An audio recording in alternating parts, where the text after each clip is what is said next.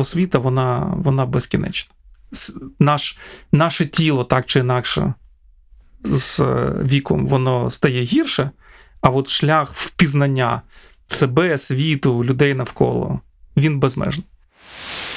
Тронна система, ви що, з глузду з'їхали? Та ми в себе не можемо таке впровадити. Є або відверті вурдалаги, які будують корупційні схеми, є основними дизайнерами корупції в Україні, а є прекрасні менеджери, патріотично налаштовані, які просто там готові безкоштовно працювати на державу 24 на 7, значить, лягти на амбразуру і собою накрити, і розбудувати якусь там зробити чергову реформу. Інший клас держслужбовців дуже молодих, дуже патріотично налаштованих, але ті, які нічого не вміють.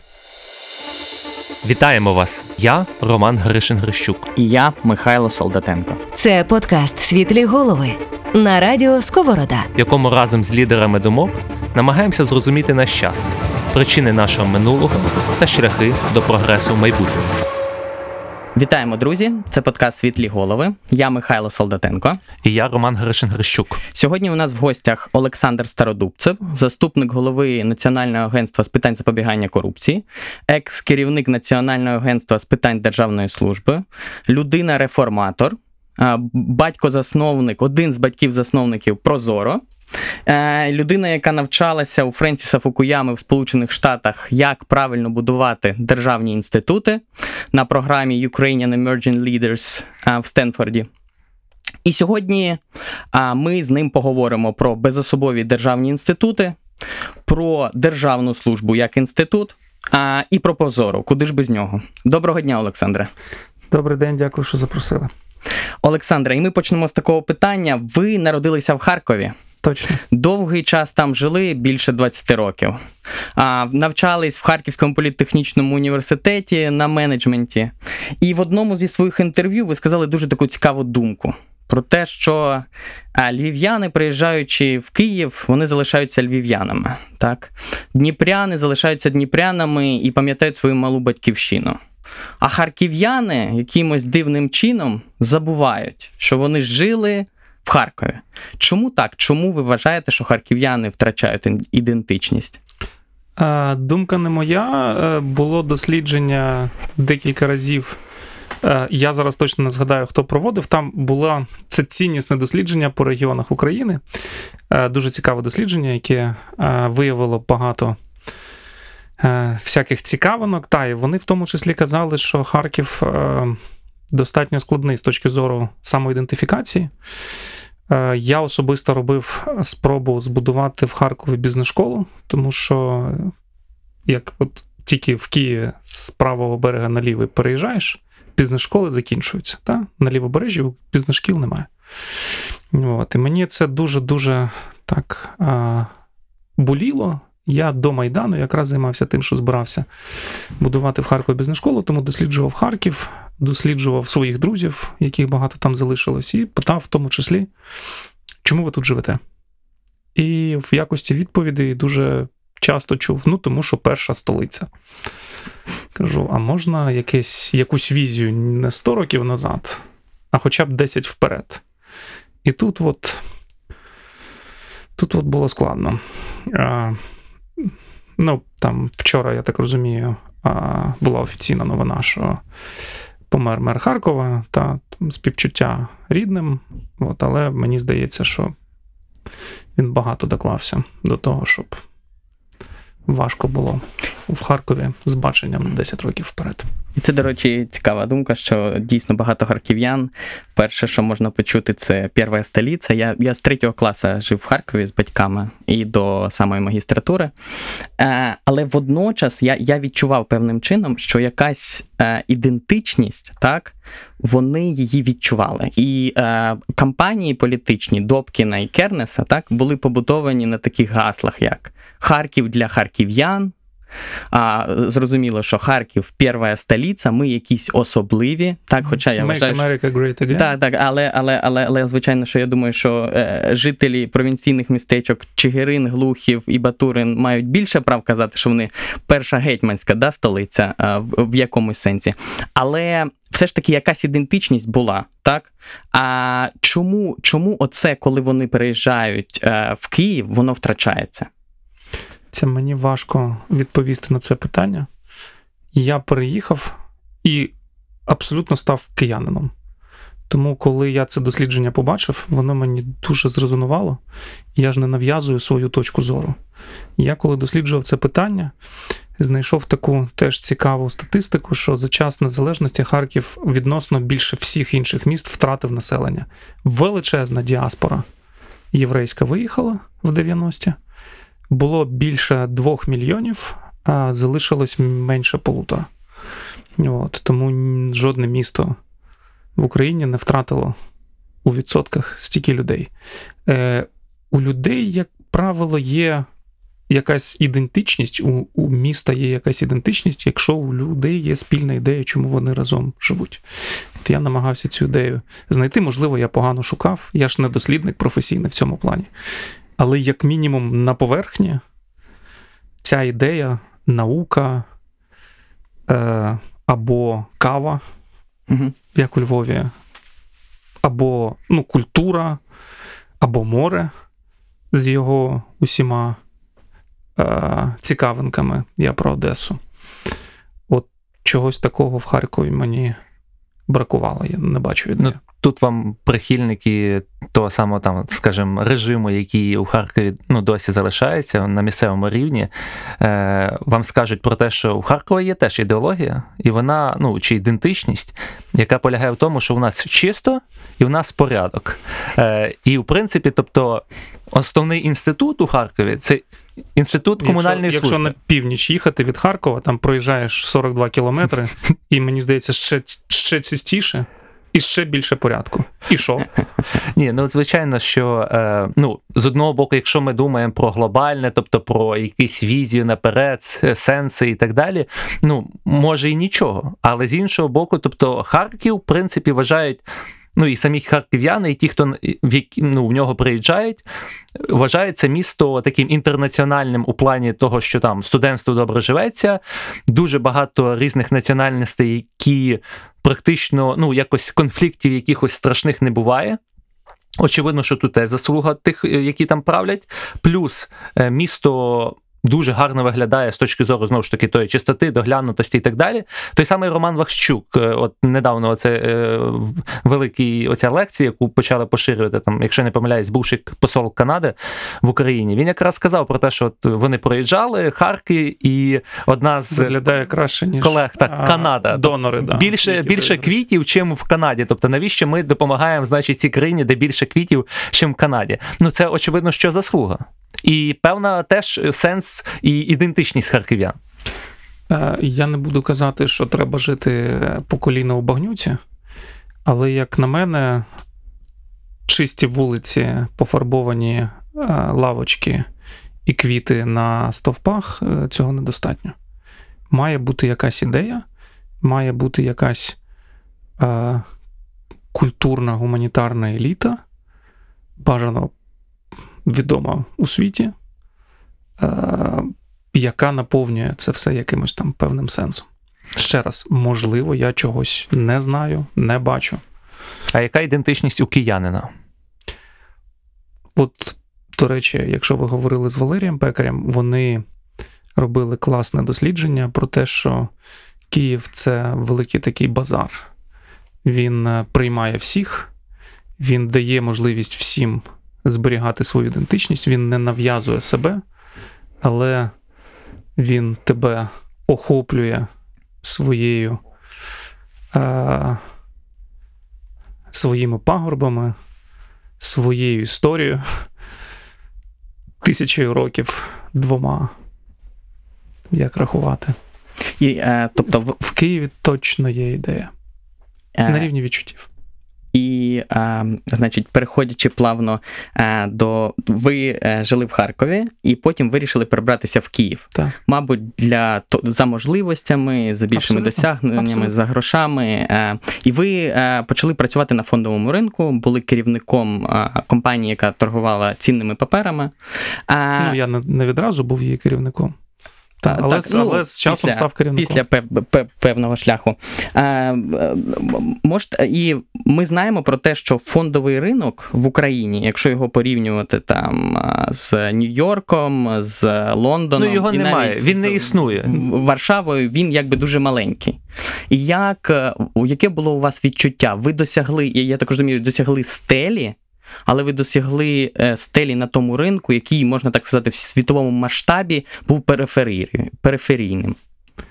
Знаєте, ми його розбудовували таким всією спільнотою. Це було дуже цікаво. Е, ну, спочатку я працював там просто з результатами, умовно, там ваучерної приватизації. Ми там збирали ці пакети цінних паперів, акумулювали, продавали, якісь там інституційні інвестори.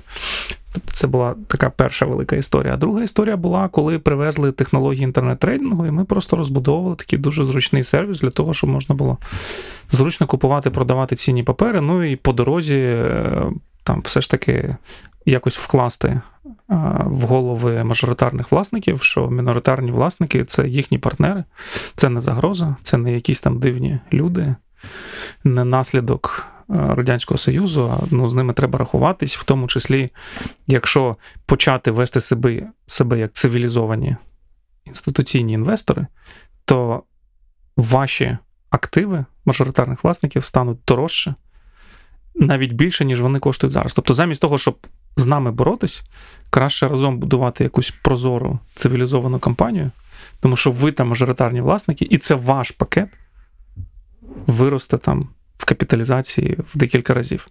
Ну, як правило, не достукувались.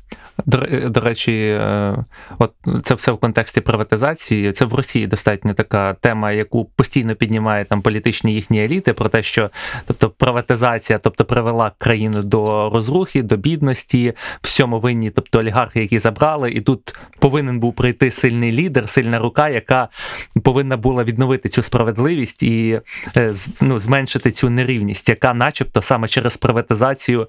Е, Ну, виявилась у самій повній її красі. От як ви думаєте, от в Україні, тобто приватизація, як вона пройшла, ну принаймні по тих підприємствах, яких вона пройшла, е, це взагалі е, можна говорити в термінах справедливо, несправедливо, правильно, неправильно? Чи ми можемо просто казати, ну вже як всталося, так всталося?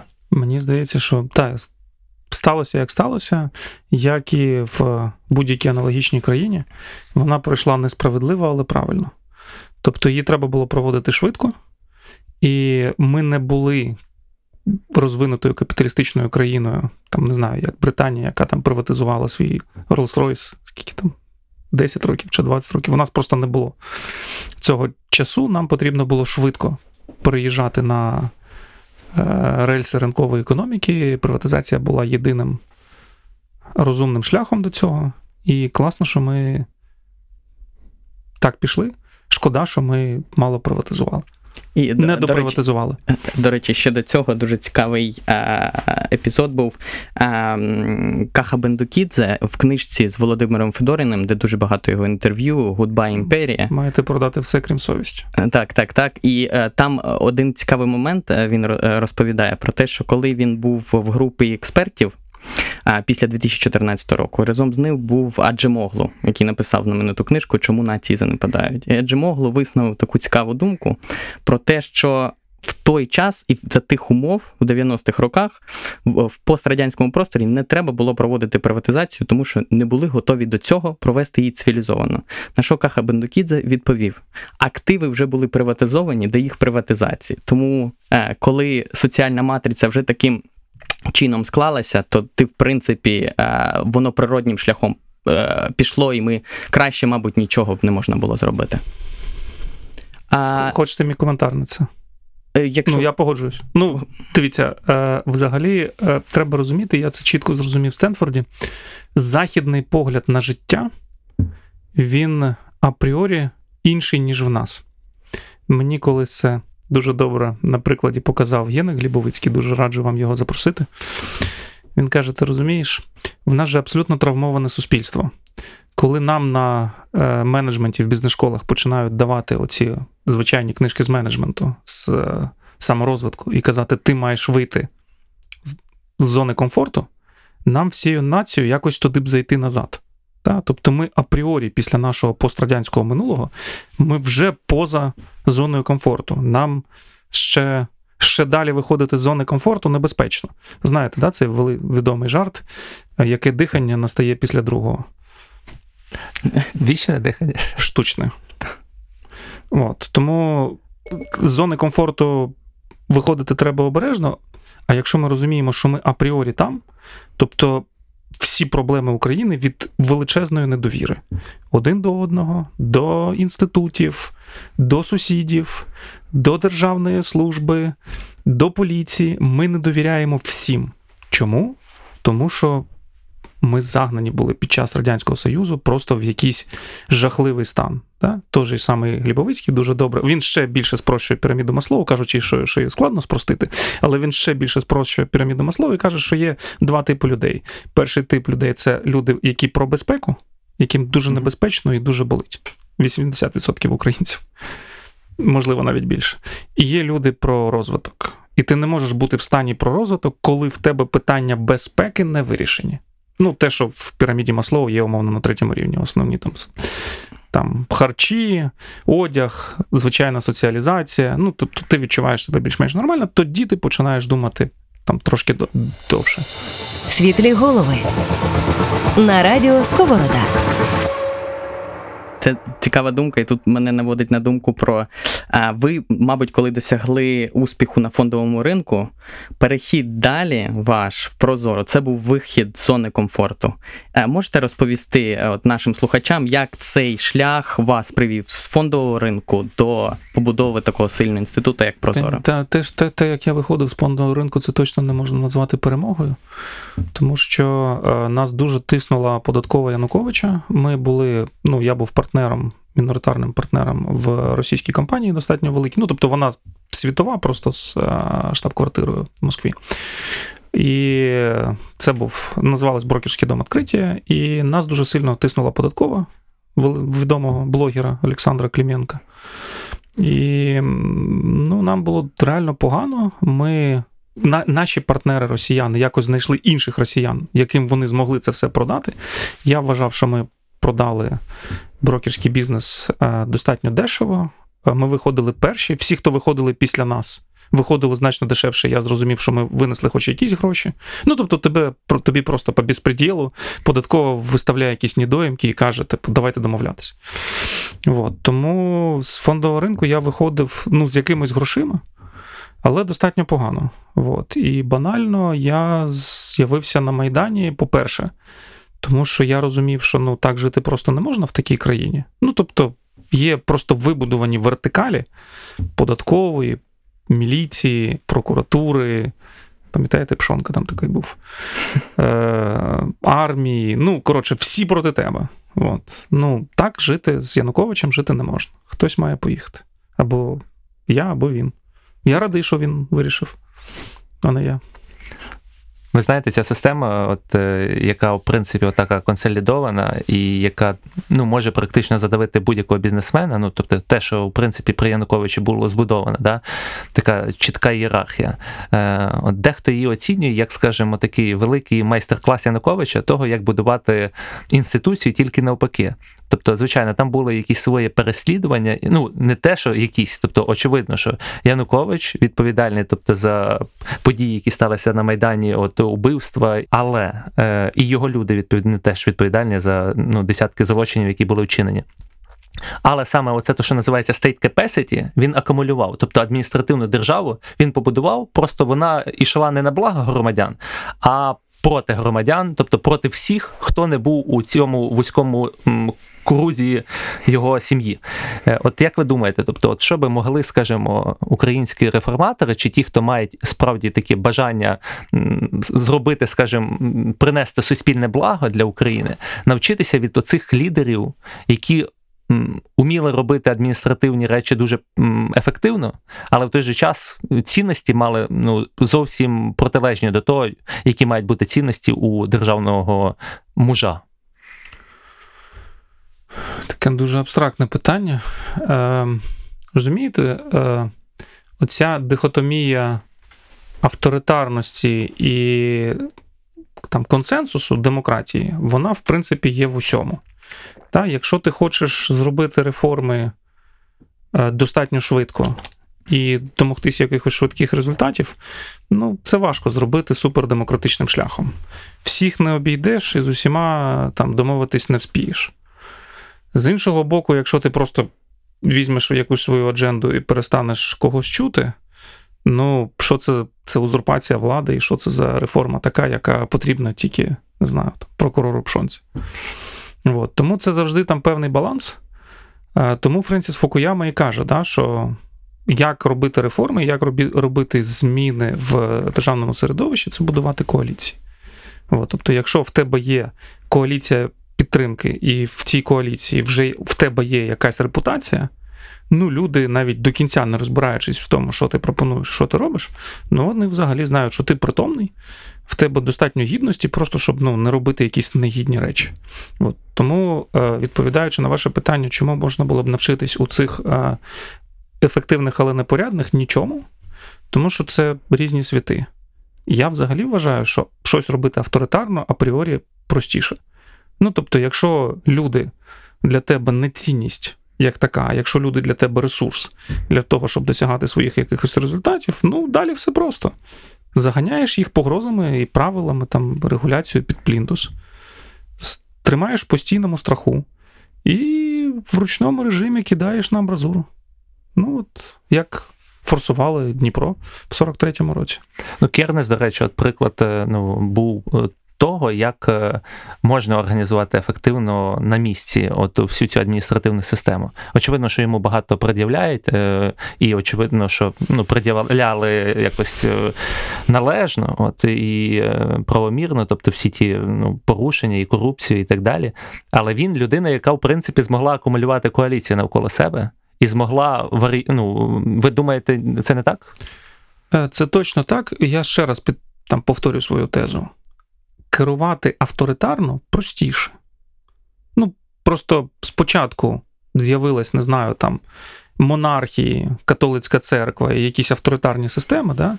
і тільки потім з'явились більш демократичні системи, славетна революція, англійський парламент і щось, що почало там, ну, ліберальна демократія, щось, що почало приймати рішення консенсусом, але люди, які це робили, вони були достатньо притомні для того, щоб в критичні моменти об'єднуватись, ну і з демократії не робити повний хаос. Тобто, очевидно, що чим більше в тебе демократії, тим більше в тебе хаосу. І рівень зрілості людей, які працюють в цій системі, має бути достатньо високий для того, щоб, е, сперечаючись по якихось тонкощах і дрібницях, тримати в голові якусь там далекоглядну мету. От. Тому, е, якщо в тебе авторитарна система, тобі значно простіше добиватись якихось короткострокових цілей, там, не знати, форсувати Дніпро, взяти якусь там висоту. Але, по-перше, це не дуже добре працює в довгостроковій перспективі. Ну, відомо, що от Росія чи Китай, вони на коротких проміжках. Там часу, коли в них більш-менш стабільна влада, вони ефективніші, ніж не знаю, там країни, де кожні там 4 роки відбуваються вибори, там перевибори і ще щось. Питання в тому, як в них відбувається переход влади. От подивимося, сподіваюся, скоро в Росії, І це як в них це відбудеться. дуже цікаво. Ви згадали про славетну революцію і Англію, і це такий шлях компромісів. Але ми тоді Я, якщо можна, два Так, дві так, секунди, я про Кернеса так, і про так, і, так, звичайно. і про. Тобто, коли в тебе розбрат 90-ті, бандити і ще щось, треба просто зібрати все докупи, навести якийсь порядок. Я погоджуюсь з тим, що його наводити якимось демократичним шляхом ну, достатньо складно. Да? Приїжджати до бандитів і переконувати їх, що ви знаєте. Е- Малінові піджаки і стрілки це погано, це негідно. Ну, такий собі шлях. От. Я думаю, що вони в 90-ті рухались якимось іншим шляхом. От. Але коли порядок вже наведений і більш-менш є сталі інститути, ну оці от підходи короткострокових якихось цілей. Ну, пофарбували там бордюрчики, квіточки повісили, і далі, ну, відверта корупція. Ну, це вже, ну, мені здається, е, на нашому рівні розвитку, тобто для Сомалі і Гани, це, мабуть, окей. Для нашого рівня розвитку, мені здається, це замало. Ми могли б дозволити собі, як країна, трошки більше хаосу, але трошки більше демократії, трошки більше цінності життя людини, гідності, ну і всього того, за що ми вийшли там в 13-14 році, бо це не просто так називалась Революція Гідності. Ну і, і так, звичайно, треба також розуміти, скільки боргів у міста Харкова, яка фінансова ситуація. Ще раз, Є- питання не в цьому. Ефективно, але не гідно. Мені здається, що ми, як країна, як нація доволі зріла і грамотна, можемо дозволити собі не тільки гідно, не тільки ефективно, я маю на увазі, а ще й гідно. да? Так, і повертаючись до славетної революції, що я хотів сказати, що а, але це в Англії відбувалося довгі роки. Вони росли довгі роки. Якщо ми йдемо по сценарію компромісів, ми маємо бути готові е, доганяти Європу там через 100 років. А і можливо, деякі люди, які живуть зараз, вони не готові бачити результати реформ да, там, через е, 100 років. І це може бути природнім відчуттям людини. А, і водночас, а, коли ти а, робиш певні речі, як це там, ну, приклади в Сінгапурі, так, Лі Кван і так далі, коли авторитарні е, інструменти або Грузія, більш light варіант був, коли авторитарні. Точно більш light, ніж а, Так, так. Сингапур, але все одно. І коли ці інструменти направляються в прав... правильному руслі, але звичайно, у нас є російська рулетка, що хто ж буде цим лідером, який буде мати такі повноваження. Тобто тут у нас якийсь виходить от, оце балансування, наскільки ми швидко хочемо рухатись. Да? Тому що якщо стартапи, ну ви, мабуть, погодитесь, що в стартапах іноді авторитарний режим працює ну на всі 100. Ілон Маск, Стів Джобс, елементи авторитарного режиму ефективно. Мені важко собі уявити в стартапі демократію. Вот. І виходить, що ми е, не можемо в державну сферу занести оцей стартап-дух. А і отут от ми підходимо до того, що Прозоро дуже багато хто називав стартапом. Чи була там авторитарна система, е, чи там була більше, як ви кажете, система компромісів і демократія? Ну, мені завжди здавалось, що ми прекрасні люди, і ми нікого через коліна не ламали. І, в принципі, з усіма стейкхолдерами домовились, що електронна система це краще, ніж паперова.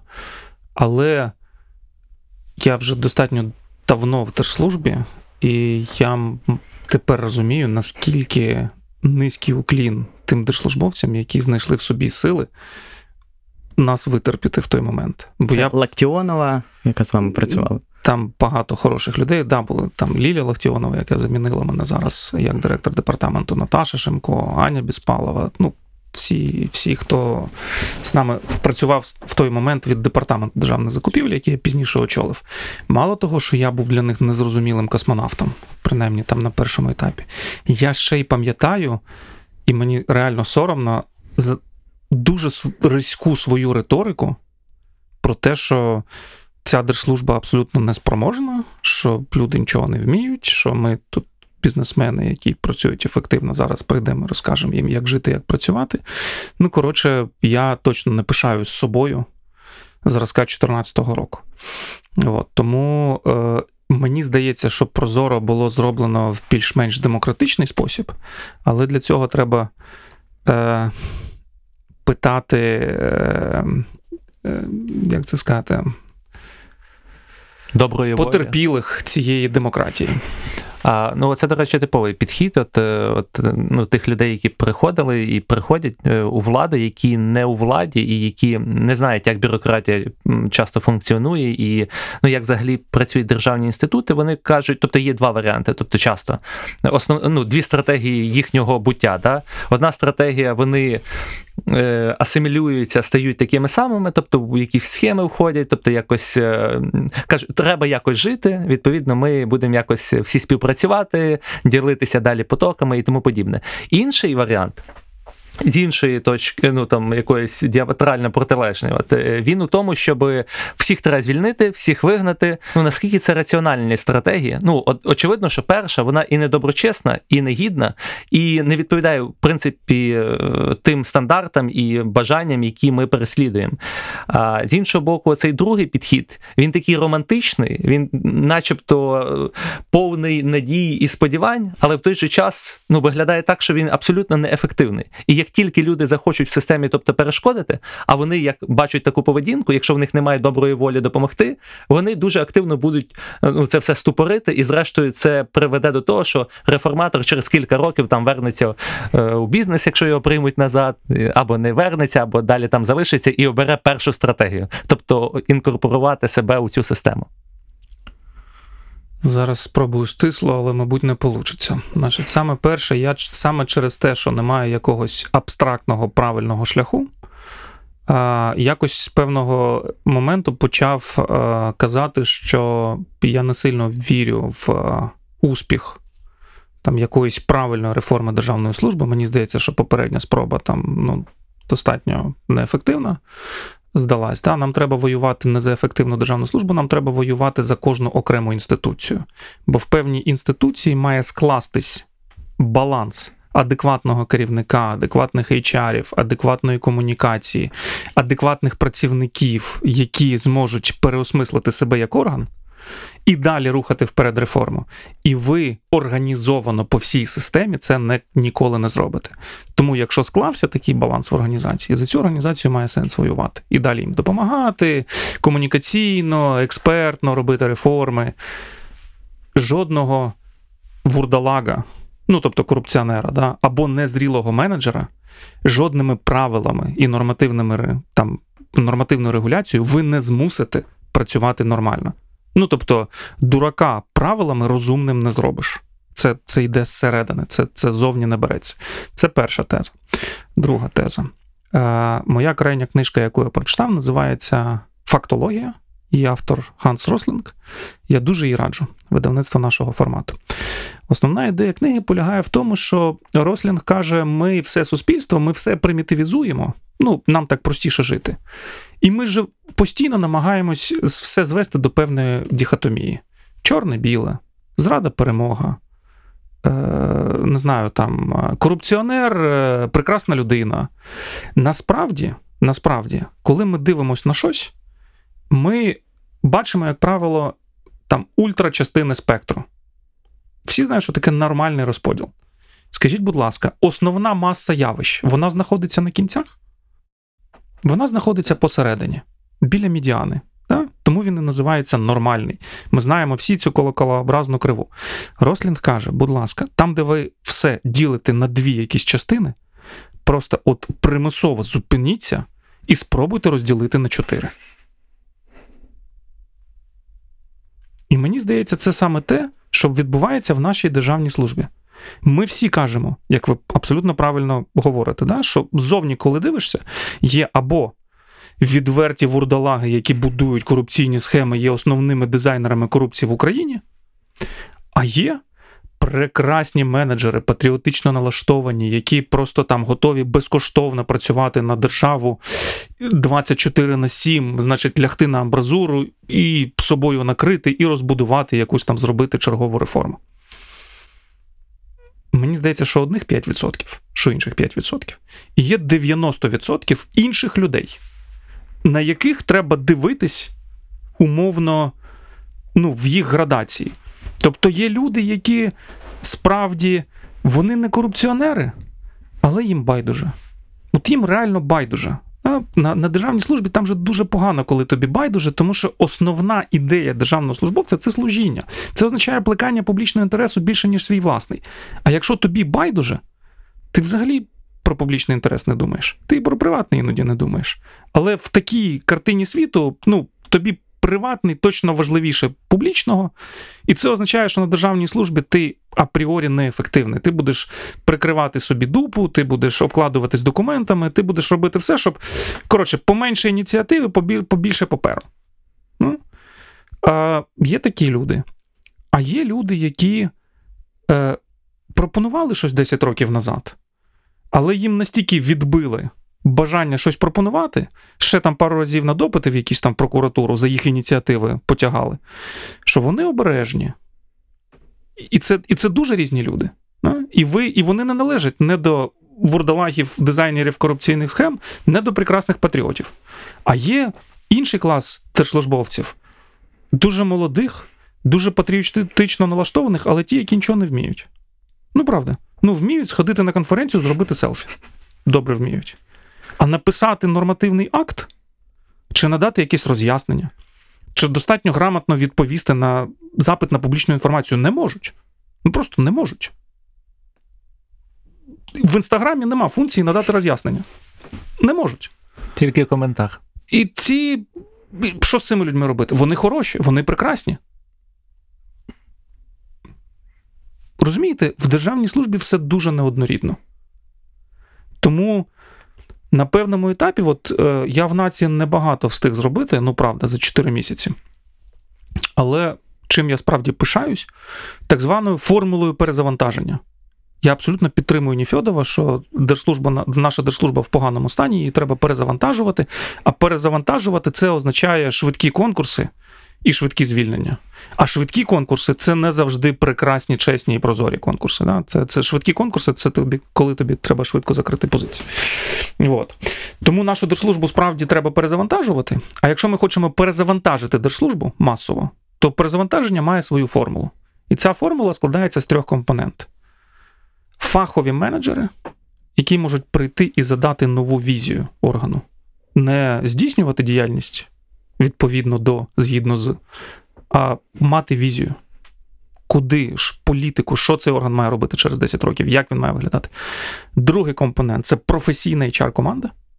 Це ті люди, які зможуть швидко розібратись. Це дуже фаховий, фахова робота, робота з людьми розібратись, хто окей, хто не окей. Ну, тобто, дизайнерів корупційних схем відразу на вихід, всіх інших швиденько просіяли, зрозуміли, хто про що, кому яку роботу можна доручати, зрозуміли, хто потрібний, швиденько зробили рекрутинг, швиденько знайшли на ринку там. Затягнули всередину, роздали там, переосмислили орган, зробили страцесію, поробили якийсь план, погнали працювати. І там ще накладається третій компонент це так звана західна модель менеджменту.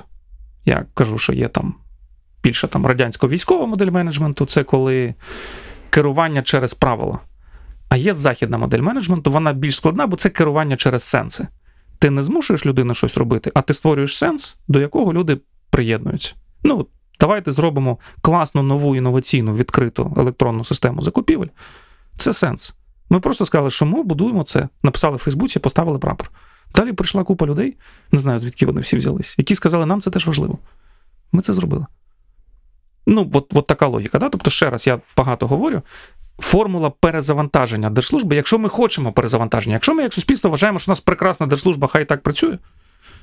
Ну, окей, це вибір. Я з ним не погоджуюся.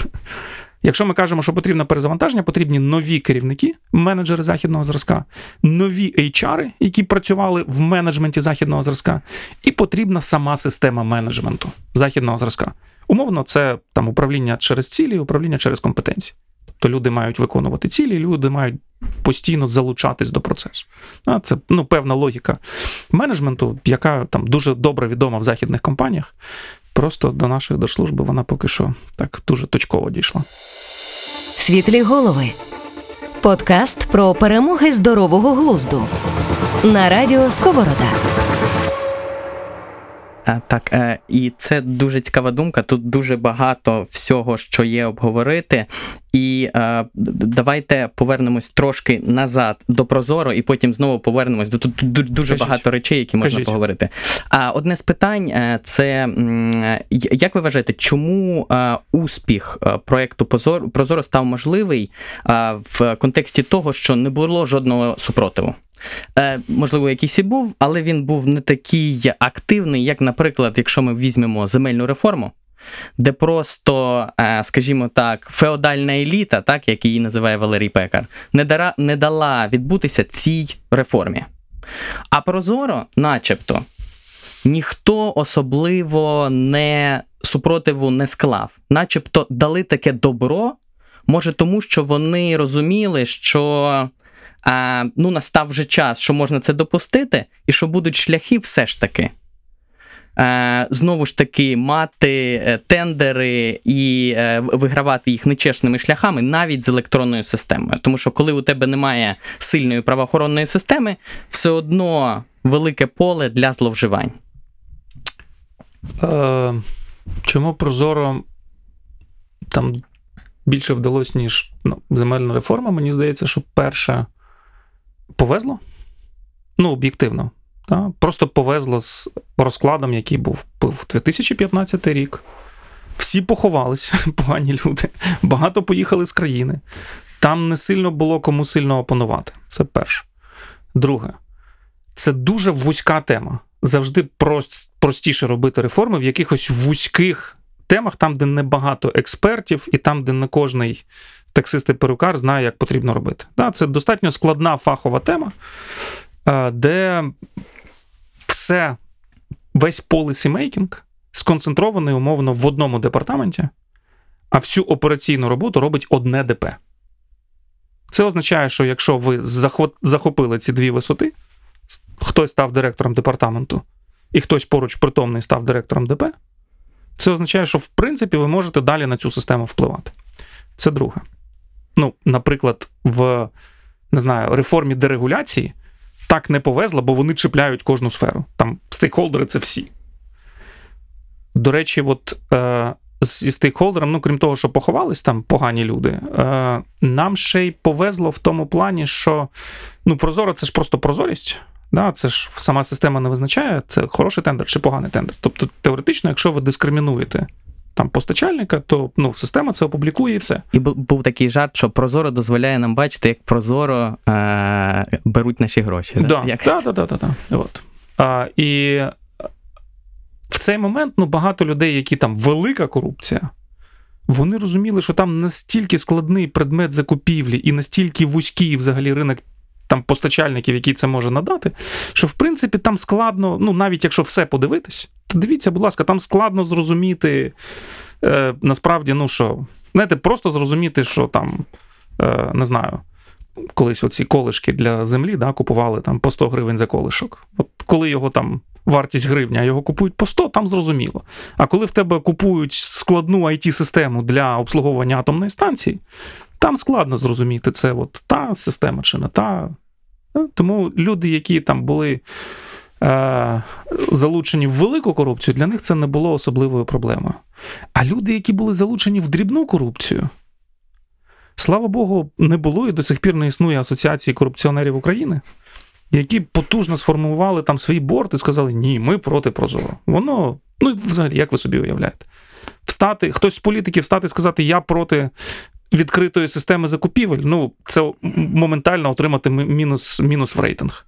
Крім мінуса в карму, очевидно, ще мінус в рейтинг. Тобто пул стейкхолдерів склався таким чином, що по суті не було опонентів. На противагу в земельній реформі там є очевидні політичні сили. Я навіть не впевнений, що за ними стоять якісь великі латифундисти. Просто вони політично взяли це на прапор і вже не відпускають. От, от Це їх тема, вони захищають нашу рідну землю від поганих там капіталістів, соросян і всіх інших поганих людей. От. Ну, Там є сильний стейкхолдер, і проти сильного стейкхолдера, очевидно, воювати простіше. От в нас такого сильного стейкхолдера проти Прозоро в парламенті не було. Були якісь точкові спроби не, не ну, саботувати. Да? Прекрасна ідея, чудова система. Не можна ж так швидко робити інституційні зміни. Давайте поговоримо, подивимось. період. А чому, а, а чому аукціон у вас трьохфазний? А от ми знаємо, що є теорія ігор. Давайте професорів запросимо, поговоримо про це півроку, краще півтора. От. Ну, Такі спроби були. Створимо комісію. Такі от. спроби були, ми їх ламали, як це не дуже демократично. От. Ну, Просто парламент проголосував і все.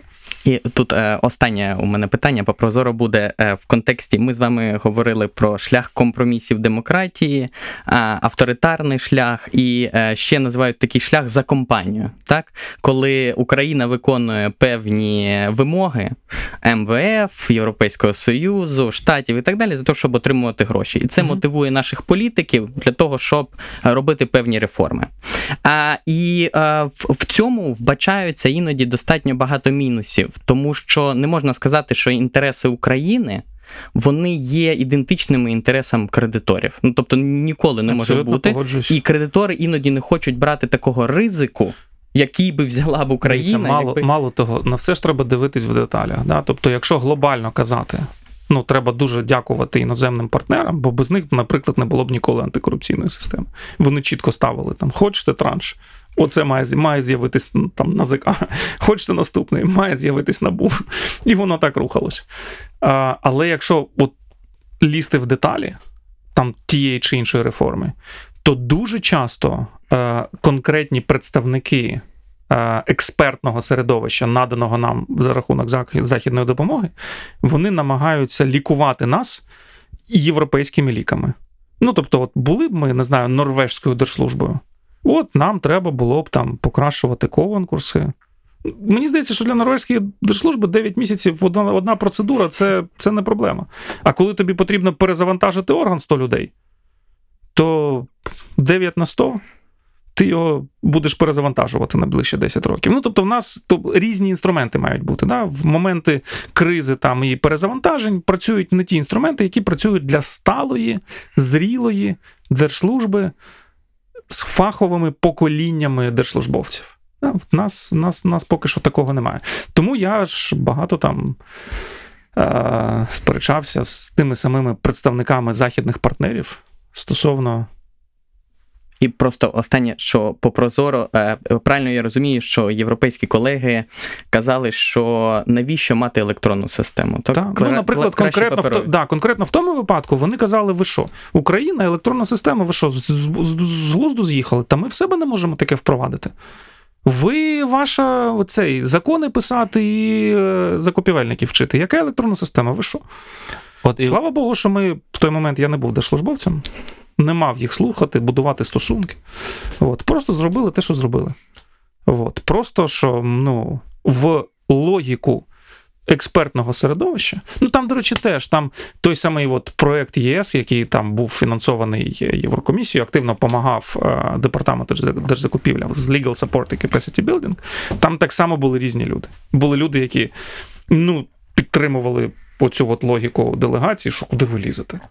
А були люди, які таким партизанським шляхом казали, що слухайте, не лізьте з ними лоб в лоб. Робіть то, що робите, просто пояснюйте це іншою мовою.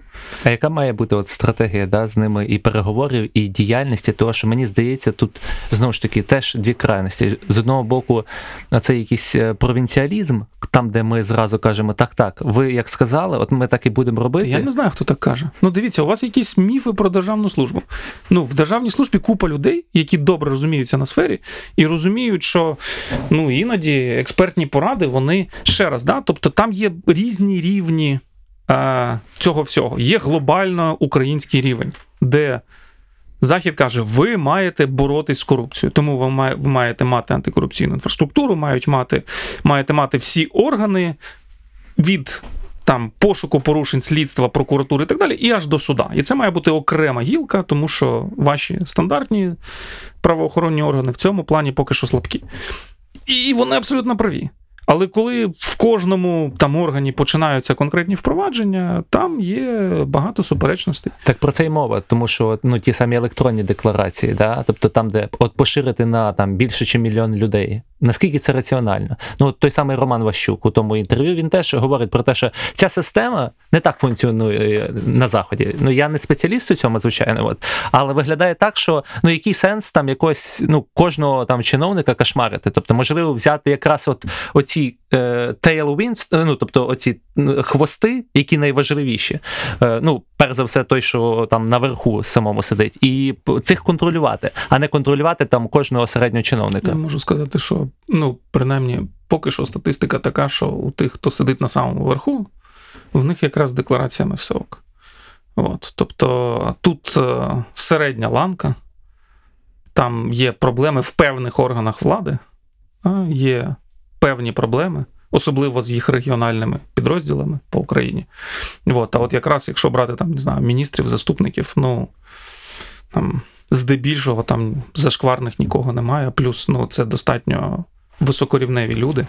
В них принаймні є гроші, щоб заплатити якомусь аудиторам, щоб вони склали їм декларацію ідеально. От. Тому тут теж треба дивитись. Е, Дивіться, я при великій повазі до пана Романа, він великий друг України, дуже багато зробив. Ну, тобто і канадське посольство, і їхні проекти Edge Search, там Прозоро продажі, і там і Health багато в чому стартували взагалі з подачі Edge. Це канадський, канадський проект. Е, я з ним тут не погоджуюсь. Я взагалі вірю в е, тотальне декларування. Ну, я ж рік жив в Штатах, там декларуються всі. Для людей, які працюють на одному місці роботи, це взагалі отак от робиться.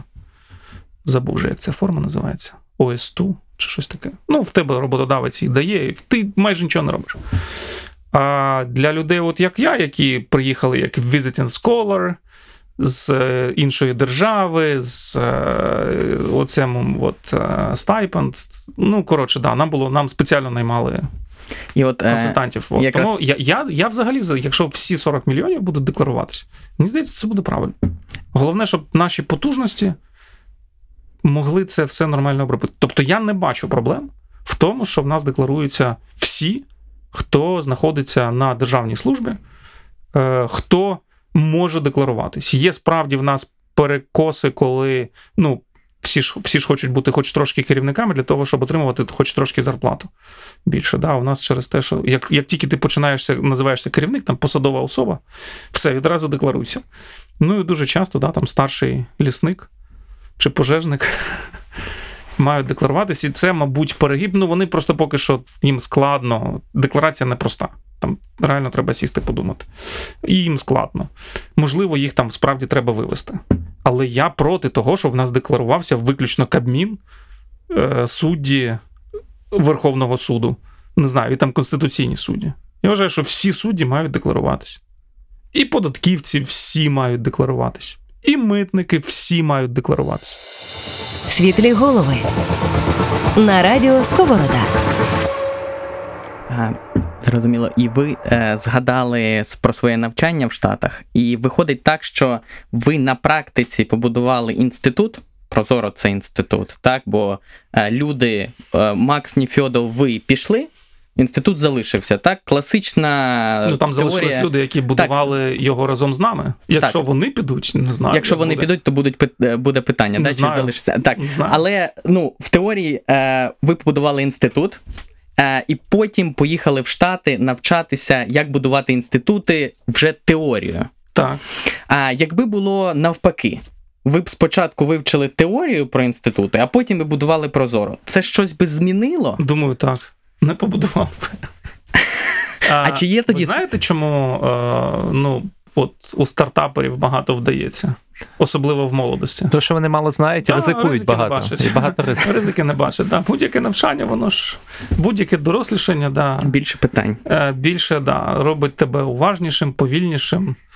От, тому ми просто ж е, знову таки ми ж знаємо статистику по стартапах, скільки вбивається. Ну, начебто там більше, ніж 90%. Та, та. Це помилка, класична помилка вижившого. Так, ми знаємо про Ілона Маска і Стіва Джобса, але скільки людей пі- пішло і провалило там всю ідею, гроші свої, своїх родичів і, і, і великі трагедії. Ми їх просто не бачимо. Ну так, і цьому є пояснення часто, тому що ці стартапи програють не через те, що стартап апріорі програє, а через те, що в тому числі стартап погано підготувався до того, що він почав.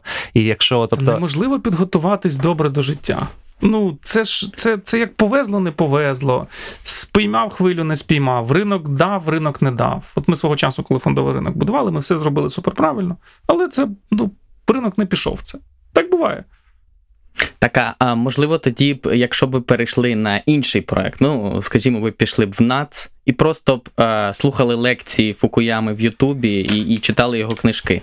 Можливо, е, чи було б так ефективніше? Ні, Дивіться, я вірю, що ну, теорія точно має доповнювати практику, от, тому що бути. Це, це все одно, знаєте, що вчитись керувати машиною по книжці. Треба сіти, сісти, порулити, щось відчуєш, якось поїдеш. От, а головне відразу не на Не газу, класні, газу класні не дорогі, так. да, не на Феррарі, не на класній дорогій швидкій машині. От. Е, я думаю, ну, взагалі не можна порівнювати реформу Прозоро і реформу Держслужби. Ще раз, Прозоро, вузька, зрозуміло, достатньо проста тема, де можна було створити електронну систему, через це умовно підірвати систему, і- вона ну, якось збурхнулась і, і осіла вже трошки по-іншому, да? там інші правила, інші там ком'юніті, інші е, наративи в цій всій історії. А в реформі держслужби, ну я ж я не знаю, наскільки ви там знаєте, я ж до того, як стати керівником НАЦУ, я будував HRMIS. Human Resource Management Information System. Це та IT-система, де нарешті ми мали зрозуміти. Ну, система для кадрового обліку, яка потім туди докручувалась оцінка, там, е, постановка оцінка цілей, навчання. Коротше, єдина IT-система, щоб для, для HR. ну, Щоб ми нарешті побачили, скільки в нас держслужбовців, що вони роблять, скільки хворіють, скільки працюють, як ходять на роботу, ну і всяке таке інше. Насправді там достатньо складна ця бюрократія в е, там. В обліку, в нарахуванні зарплат, в усьому цьому. Тому це було б цікаво на це подивитися. Я будував цю систему, але, от, наприклад, держслужбу неможливо пере якось структурувати через побудову it системи. Плюс реформа держслужби це реформа, яка наскрізна. Вона зачіпає просто все. Прозоро я ще раз, да, там була абсолютно інша екосистема. І е, дуже цікаве питання, як, який у вас досвід був спілкування з Френсісом Фукуямою на цю тему. Тому що коли ти читаєш книжку про інститути, да, про їх розвиток, про їх будування, все виглядає так дуже красиво. Це неформальні формальні моделі поведінки, які є безособовими. Вони мають зберігатися навіть після того, як люди йдуть, а, але моделі поведінки залишаються, і вони є ефективними для суспільства.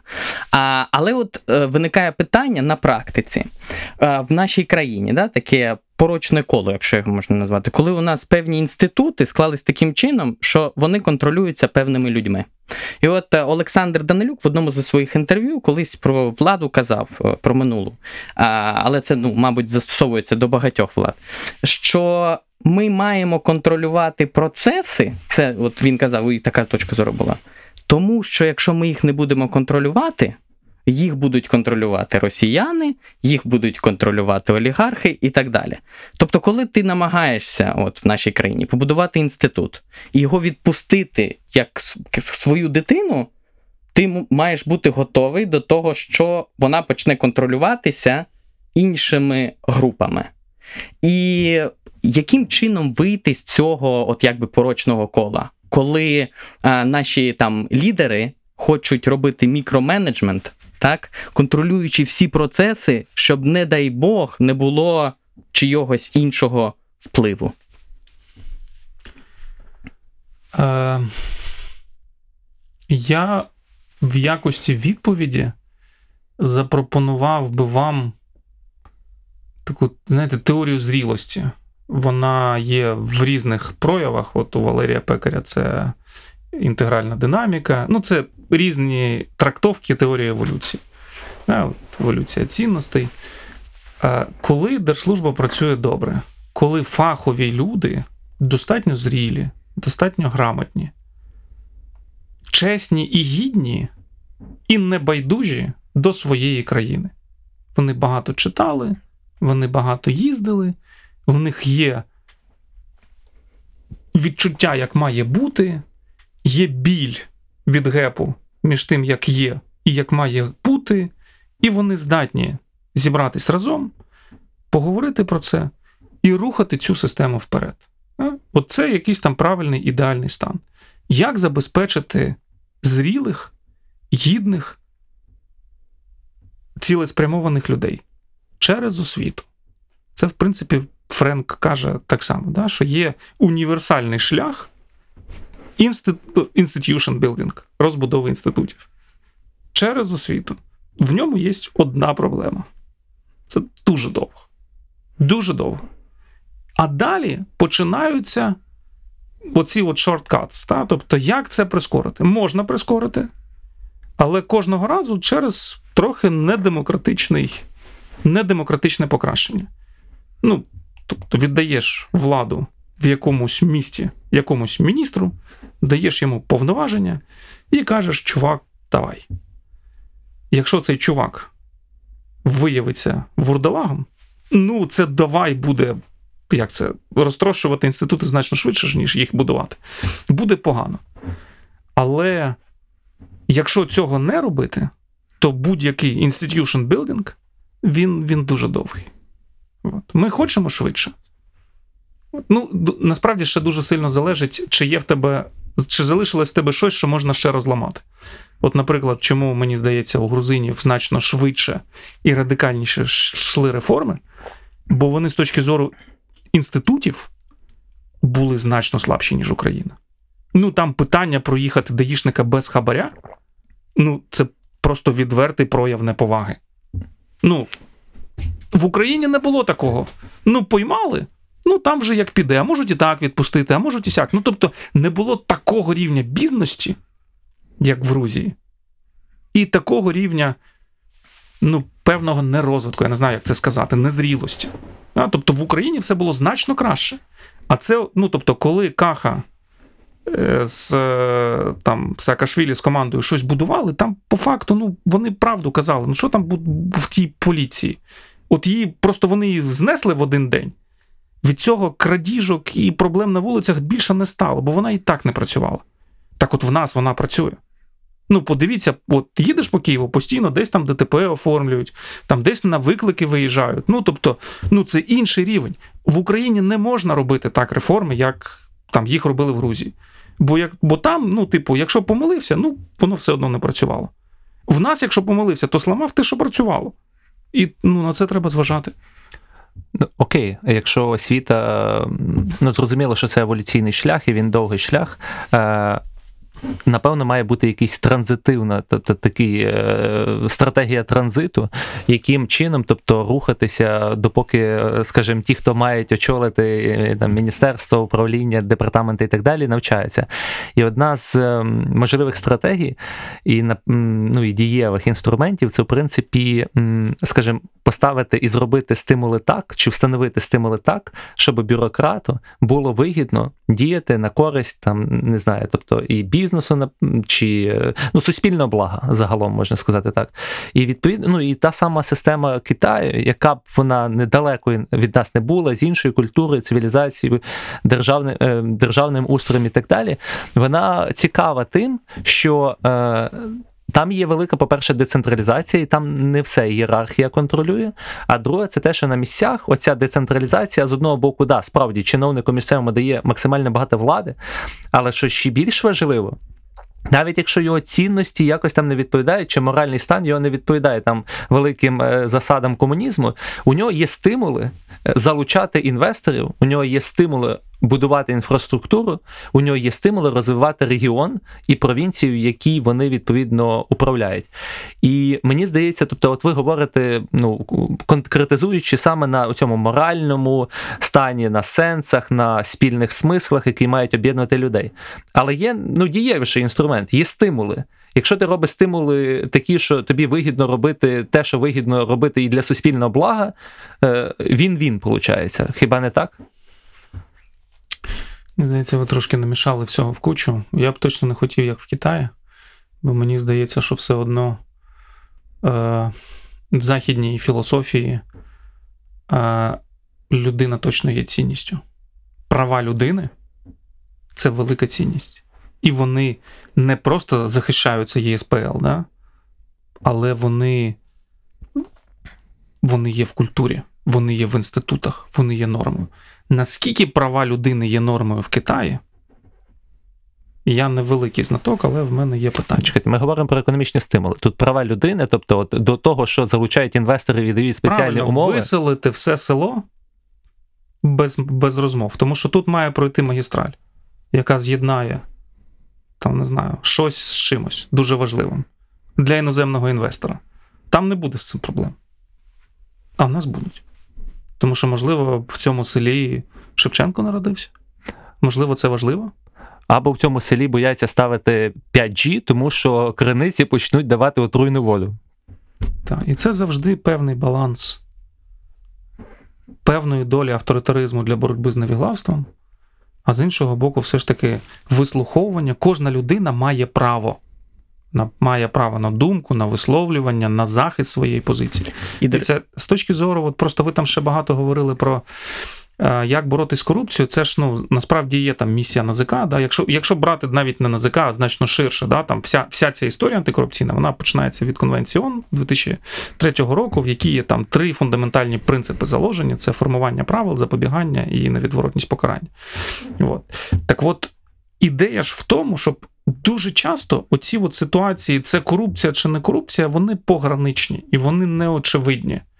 І корупція це коли ти ну, щось на себе так чи інакше отримаєш. Та? А коли ти просто користуєшся владою, тому що ти вважаєш, що так правильно, ти з цього нічого не отримуєш. Та? Але в тебе є повноваження як у держслужбовця. І в тебе не можна займа... забирати ці повноваження, бо хтось в країні має визначати, як має працювати ця сфера. Та? Тобто там немає якихось правильних, адекватних, ідеальних ситуацій, крім кращої проработки, пропрацювання от правил. Да? От якщо є якась стандартна корупція, ну можна ж зробити якийсь некорупційний шлях для того, щоб люди могли отримати ту саму послугу.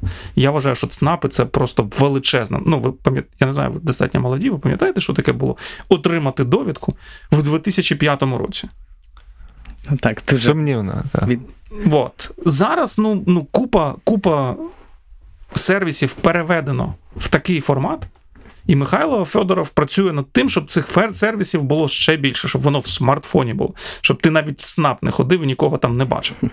Щоб все, от твій смартфон, от це ти все, все, все з нього отримуєш. Да? І це дуже-дуже якийсь правильний шлях. Якщо ти упорядковуєш купу неупорядкованих процесів, то простору для корупції стає реально менше. Чекайте, ну, ну це на основі е, чого такий висновок? Того, що мені здається, тобто, що ну, якщо взяти навіть ті самі західні країни, тобто там, де дуже сильно упорядковано все, ту саму Америку, є просто е, правові форми корупції, тобто то, що називається excess money, і воно проявляється, наприклад, в тому самому лобізмі.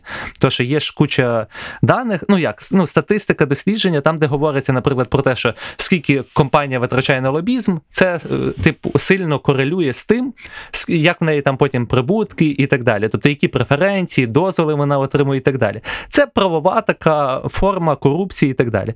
Тим не менше корупції. Ні, дивіться, це. Ну, ще раз. Ну, ту, ну тут треба бути дуже обережним з визначенням. Є великі компанії. Ці компанії роблять величезні інфраструктурні проекти. Е, давайте відмовимось від цих проєктів, від цих компаній, і будемо жити в маленьких селах і носити воду із е, колодця, із криниці, бо не знаю, якийсь водоканал може щось вкрасти. Ну, може. Але просто порахуйте, яка інфраструктура через це підтримується. Ще раз, не треба відмовлятись від великих компаній, які іноді навіть лобіюють свої інтереси, але там ну, в певний врегульований спосіб, да, скільки вони можуть витрачати на це, як це все має відображатись потім прозоро в їх звітах. Тобто, от давайте, давайте в нас будуть якісь великі проекти, великі компанії. І, і, і певний лобізм просто ну, якось впорядкований. Я не за те, щоб знищити інститут або не було корупції. Я за те, щоб впорядкувати правила і зменшити простір для цієї корупції. Ну, це якийсь, мені здається, більш притомний шлях. Ну, от в тебе болить рука, давай тобі її відріжемо. Ну, боліти ж не буде. Нема руки, нема проблеми. Ну, це, це приблизно така логіка. Чи я щось не зрозумів? Ні, ні, моя думка була в тому, що тобто боротьба з корупцією перетворюється на таку саму ціль і. е, Говорячи про правила і про смисли, і про цю всю інтерналізацію правильних таких норм, е, воно тим не менше не вирішує проблему е, стимулів. Тобто, які є Вирішує. Вирішує. яким чином? Ну, наприклад, е, в нас є департамент запобігання корупції, який дуже сильно працює з антикорупційними ризиками. Тобто те, що закладається зараз антикорстратегію, яка зараз вже на другому читанні в парламенті, е, це якраз опис основних ризиків по всіх сферах життєдіяльності, Там е, мої колеги зробили фантастичну роботу. Вони реально зустрілись з усіма експертними середовищами. Яка корупція в будівництві, яка корупція в охороні здоров'я, яка корупція в освіті, в оборонці, в, будів, в- будівництві, в усьому. Да? І просто описали основні корупційні ризики, з якими треба боротись. Які боротись як? Ну, впорядковувати, да? виписувати правила, яких не вистачає. Зараз там великий простір для держслужбовця вирішити так чи так. Або навіть правилом написано, що в 60-му році воно вирішувалось так, давайте його і тепер так вирішувати. От. Це треба брати, переглядати, переглядати в цивілізований спосіб, запрошувати стейкхолдерів. Головне не знищувати цю сферу, щоб корупції не було. А, ну, тобто, корупція це очевидна проблема від того, що не всі люди доросли до рівня, коли публічний інтерес і робити світ кращим навколо себе їм реально цікаво. Їм цікаві якісь примітивніші речі, на які там треба щось десь поцупити. Світлі голови. Подкаст про перемоги здорового глузду. На радіо Сковорода. І тут, е, тут ми е, зачепили да, приклад китайської державної служби, і, мабуть, е, це вони були першопроходцями, так? Бо 200 років до нашої ери вже була сильна бюрократія в династії Цінь. А коли, в принципі, на неї обмежень не було, сильний левіафан, якого жодним чином право не обмежувало. Так і той же Френсіс Фукуяма каже, що в Європі а, була трошки інша ситуація. Там бюрократії довгий час сильної не було. Був монарх і досить сильна церква, яка, скажімо так, була замінником верховенства права. Да? Вона своїми правилами і нормами обмежувала монарха. І тільки потім, вже потроху, почали виникати Ну, бюрократія. була своя бюрократія. Так, і- Єзуїти, там всякі домініканці. так, так, так. А в Росії, в Російській імперії, там церква взагалі була разом з монархом під контролем, тому там не було, скажімо так, і не бюрократії, і не обмеження верховенства права і абсолютизм. Ну, от ще раз, демокра... Рів... система стримані противаг, різні баланси сил. Це добре в довгостроковій перспективі, бо робить більш сталим розвиток інститутів. Але в короткостроковій важко щось розбудовувати. Ну от в Україні важко робити реформи, реально важко. Бо кожен знає, що треба робити з закупівлями. І через Фейсбук кожен може висловитись. А якщо в тебе там сильна якась бюрократія, ну справді, якщо я правильно пам'ятаю, те, що відбувалось там е, в Китаї, да, та й скрізь бюрократія з'являлась як е, намагання правителя якимось чином е, обмежити владу феодалів. Да? Тобто для того, щоб не віддавати на откуп, це твоя територія, роби там, що хочеш, робились певні штуки, які контролювались від правителя до, до землі. От, і певні правила, яким там в тому числі феодали мали підпорядковуватись. Тобто, це завжди був якийсь там баланс всього. Ну і додаткова підстава, що якщо наслідник буде не дуже кваліфікований, То так у монарха, як- то держслужба буде підтримкою на цей час. Так, так, так, все правильно. І ви хочете побудувати в українських умовах сильного левіафана державну службу. А ми вже Розумно. роз... Розумно. Ну от сильно я в плані сильно, в плані начитану, прокачану, яка цінує людей, яка може аргументувати і працювати на достатньо складному рівні, яка розуміє, що нема зради перемоги, да? а є якісь дані, які треба вивчити для того, щоб прийняти якесь там зважене рішення. От, от я там фігурально називав би її сильною. Сильною не в тому плані, що може піти і надавати, а сильною в плані спроможною. А, і ви назвали три елементи: е, лідерство, HR і організація нового зразка, яка керує сенсами. І е, от поверта... Лідерство HR менеджмент. Так, так, повертаючись до е, цих е, пунктів, е, е, перше таке питання виникає: е, управління сенсами, так? Е, лідер, який управляє сенсами, а не примусом і наказом. А, Ну, він балансує. а, Так, так. І в мене, у мене а, із особистого досвіду, з того, що я е, чув, а, що не всі люди готові до такого управління, як управління сенсами. Особливо люди, які склалися з е, старих правил, за старої соціальної матриці, які краще розуміють прямий наказ від керівника, ніж завдання шляхом питання. так? Мгм. управління сенсами і так далі. І ці люди можуть, от якщо інкорпорувати е, High Performance Organization, так, вони, деякі з них можуть не прижитися до цього. І дуже багато людей е, не буде ефективними в цій організації. Хоча вони б могли б бути дуже ефективними в організаціях е, управління Стіва Джобса і Ілона Маска, де просто б чітко давалися завдання і виконувалися прямолінійно. Чи не втрачаємо, чи не можемо ми втратити на цьому, коли ми повністю відходимо від е, тейлоризму, да, такий термін, коли просто система, ієрархія, наказ. Дивіться, та ви абсолютно праві. І ще раз я мені здається, весь вечір кажу тезу: немає якихось універсальних рішень. Я вірю в те, що ну, через нашу спадковість від УРСР ми отримали держслужбу, яка така більш радянська військова, там, де через сенси взагалі важко щось там заходить. В бізнесі ми маємо вже достатньо багато організацій, які ну, там, світового рівня роблять світові продукти, в яких все добре з сенсами. І якщо б взяти цих менеджерів, які були в цій екосистемі, і переставити в українську державну службу, якось найняти їх туди, замотивувати, знайти, затягнути правдами, неправдами, е, то далі інші держслужбовці, які ніколи не бачили західної моделі менеджменту, вони її побачать. Далі в кожного, ну в кожного ж є свій вибір. Ти щось не знаєш, ти можеш вчитись, читати книжки, ходити на семінари, цікавити, знайти лідерів думок. Ну, коротше, достатньо швидко опанувати якісь основні гепи, яких ти не розумієш.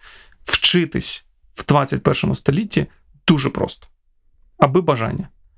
Або ти можеш закритись і сказати: не учите мене жити, лучше помогите матеріально. І це теж шлях. Я просто за те, що ну, треба давати цей шлях держслужбовцям, давати цей вибір. Далі вони самі будуть вирішувати.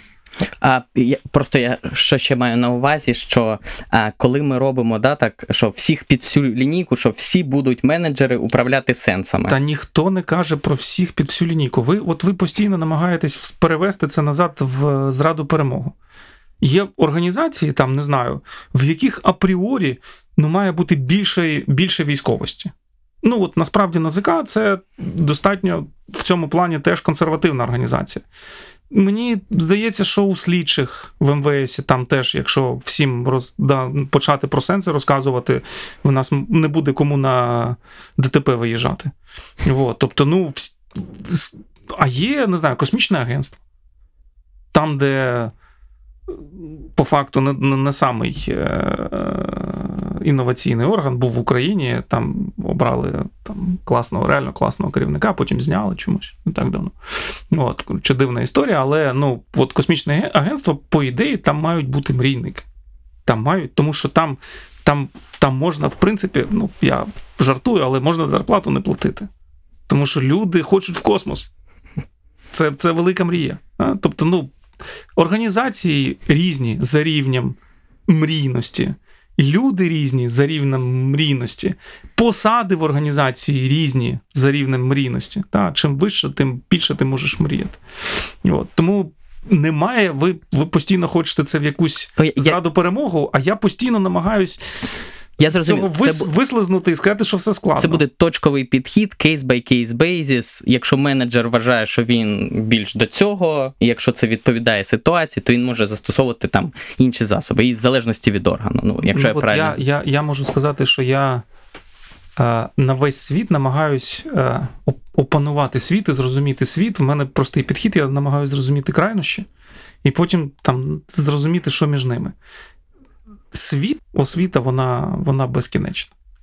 Наш, наше тіло так чи інакше з е, віком воно стає гірше, а от шлях впізнання себе, світу, людей навколо він безмежний. Балансу там чим більше, тим Е, краще. Про, Це освіта. Е, освіту. Буває горя Ем. У нас в Україні, здається, немає якогось сильного спеціалізованого навчального закладу, який би готував е, державних службовців кваліфікував саме публічне адміністрування. Да? А, Чому це? е, я маю на увазі ефективного а, якогось університету, яких за, за новими В зразками. КСІ є програма, в Могилянці є програма, в Але але ну УКУ є програма. але ж скільки у нас державних службовців і скільки людей виходять з цих а, програм, які також коштують грошей. Ну, дивіться, е, давайте порахуємо. Я насправді тут не сільон в цій математиці, але програма, мені здається, там кожного року вони набирають. Якщо один раз на рік, Мгм. то там людей 30, можливо, в них по декілька разів вона збирається. Е, А топ-корпус е, посадовців державної служби, ну мені здається, що це там декілька тисяч. Два-три. Дві-три тисячі. Тобто, плюс е, за кордону постійно люди приїжджають з Public Administration звідти.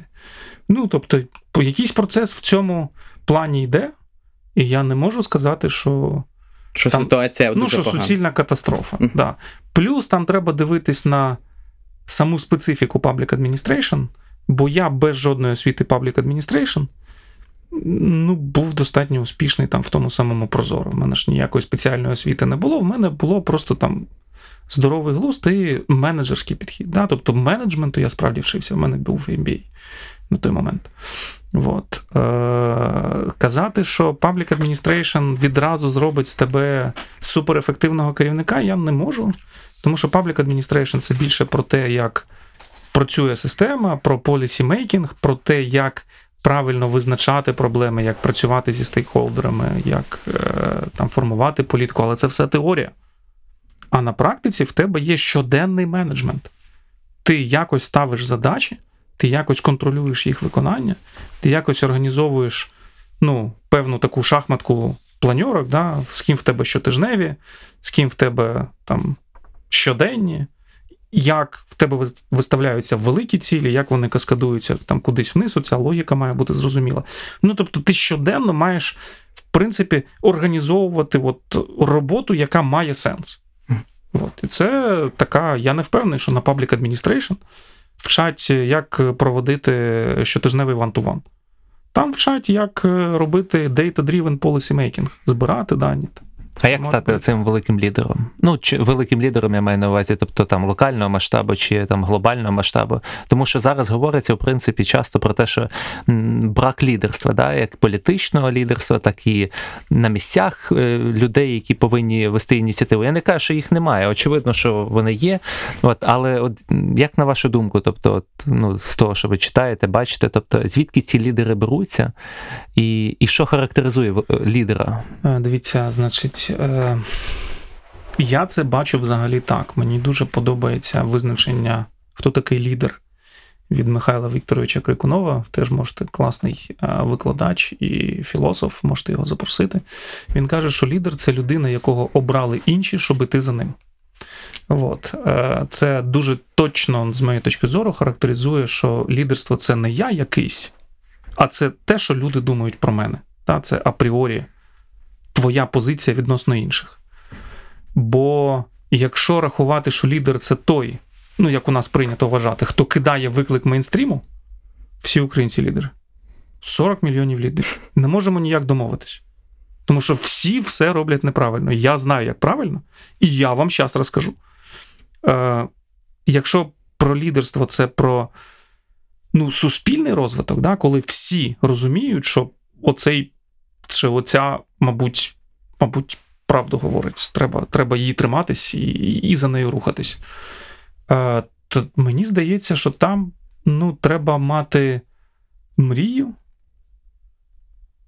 проактивність і притомність якусь, ну, як це? За, за божевільними рідко, рідко, які, коли, коли вони багато людей збирають, от, щоб, щоб, щоб за ними йшли. От. Ну, якесь очевидне питання. Скрізь брак лідерства. Я коли був в Штатах, в них, до речі, вже 17 років, де велике дослідження, вони кожного року міряють е, engagement survey, ну тобто рівень залученості працівників по державній службі. В них величезна державна служба. Вони там по категоріях дають якісь результати. Є спеціальний сінктенк, який, е, ну я маю на увазі експертний центр, да, який з цими даними працює. І вони кажуть, що очевидна проблема Сполучених Штатів Америки брак лідерства. Ну бо так склалось, що в цій публічній сфері лідери це, як правило, політики. От, от там підприємлива культура, там ти ставиш задачу виграти вибори, ставиш на це все. Ну, держслужбовці це, це, це стрьомні держслужбовці, які готові так ризикувати, як політики. Да? Держслужбовці, вони, як правило, такі більш помарковані. От, і тому там природній брак лідерства, бо люди мають, ну, вони, вони більше налаштовані на те, щоб захищати систему. Але тут виникає наша інша проблема. Нам треба міняти систему. Є багато людей, які захищають. І їх можна зрозуміти, бо, бо, бо, бо їх вчили довго, що ця система тримається на них. І будь-яку інновацію, будь-яку ідею треба от з усіх прям боків там обдивитись. От. Тому лідерство це природній, абсолютно е, природній брак лідерства е, в, державній службі, саме в державній службі. Е, Це нормально. Що з цим робити? Не обов'язково потрібні якісь Стіви Джобси для того, щоб прозоро побудувати. Береш щось, починаєш робити, воно там якось щось вдається, щось не вдається. Ну, потрохи стає краще. Це я не впевнений, що це прям треба якогось візіонера. Світлі голови. На радіо Сковорода. А, І е, у мене щодо цього питання. Е, як ефективно побудувати команду отаких людей, які дійсно хочуть робити зміни, але водночас є ефективними? І тут ми повертаємось до питання конкурсів і звільнення. Ви кажете про те, що е, ці два етапи, так, вхід і вихід, мають бути дуже легкими для того, щоб можна було швидко змінювати команди. Але водночас тут є певне протиріччя, да, оця постійна дилема, що державна служба в неї має залишатися інституційна пам'ять. Це як Трамп називав Deep State, так, у якого завжди інституційна пам'ять вона залишається, і це інститут, оця бюрократія, яка постійно працює. І коли ми встановлюємо, а, і я не кажу, що я з цим погоджуюсь, але це класична думка, яка дуже багато і на заході її підтримують, так е, що е, таким спрощенням ми з самого початку будуємо інститут, а, який так, добре, якщо прийшов реформатор. Він дуже швидко все змінив, набрав команду, дуже сильна команда. Прийшла інша влада, звільнила Ніфьодова, Стародубцева, Верланова. Нікого немає, так? Як запобігти таким ризикам? Мгм. Щоб водночас бути ефективним, будувати ефективну команду, але й водночас е, не, не, не, не підривати інститут. Е, нема щастя. Тобто нема там рішення. Нема рішення, ви не можете одночасно і робити швидкі реформи, і захищати інститут. Або одне, або інше. Е, очевидна, мені здається, дихотомія, бо для того, щоб швидко щось реформувати, треба спрощувати звільнення і набір. Для того, щоб щось захищати, треба ускладнювати звільнення і набір. І от на цій темі ми якраз там і е, дискутували сильно з Валерієм Пекарем. Я вам дуже е, раджу покликати Ігоря Борисовича Каліушка, мого великого опонента з ЦППР. Значить, розтяжка, яку ми намагаємось вирішити, вона стоїть між побудовою інституцій і керованістю системи. Якщо ти в тебе, ну, великі менеджери це політики. Вони приходять, в них є мандат від суспільства, воно їх обрало, в них є задачі, в них є відповідальність. А далі їм кажуть: ви хочете найняти людей, щоб вони це зроблять. Ну, ви впевнені в якихось людях, які це зроблять? Ні, ні, ні, ні, ні, ні, ні. Це в бізнесі так працює. От вам прекрасний один держслужбовець, 30 років на держслужбі. От вам прекрасний інший держслужбовець. От вони мають втілювати всі ваші прекрасні мрії. І, ну, і політик, нормальний притомний менеджер каже: ні. Ну, оці вони нічого не втілять. Ну, sorry. Ну, там є там головні спеціалісти, там середня ланка, ці окей. Ну, вони, вони адекватні, вони знають справу. А оці, от, навіть якщо вони не вурдалаки, ну оці вже точно нічого не втілять. Давайте ми їх поміняємо.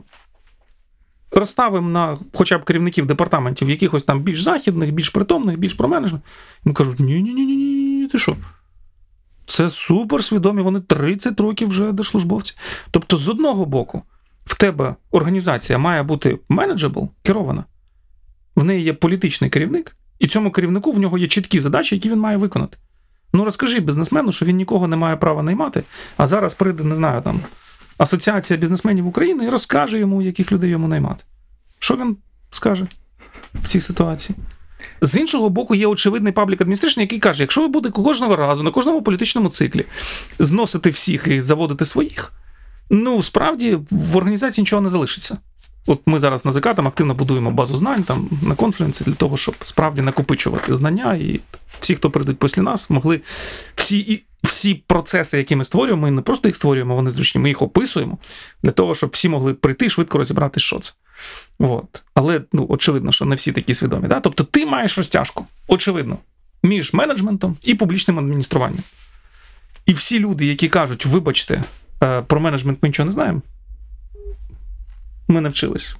І не керували ніколи, ніким, ніж там більше, ніж там трьома помічниками.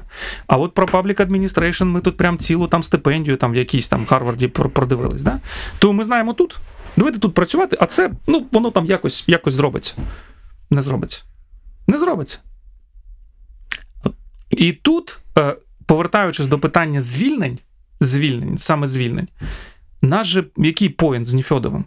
Що якщо твій керівник, умовно, ти там керівник ЦОВу, а от в тебе є міністр, який твій політичний керівник. Ну, ЦОВ центральний орган виконавчої влади. Якщо твій міні, міністр, твій керівник хоче тебе звільнити, от що хорошого ти зможеш зробити як керівник ЦОВу? В принципі ж, твоя робота це ну, великим чином е, унормування, да? тобто це правила. Всю нормативку, яку ти будеш пхати на Кабмін, ти просто нічого не проведеш. Він тебе, тобі все знесе.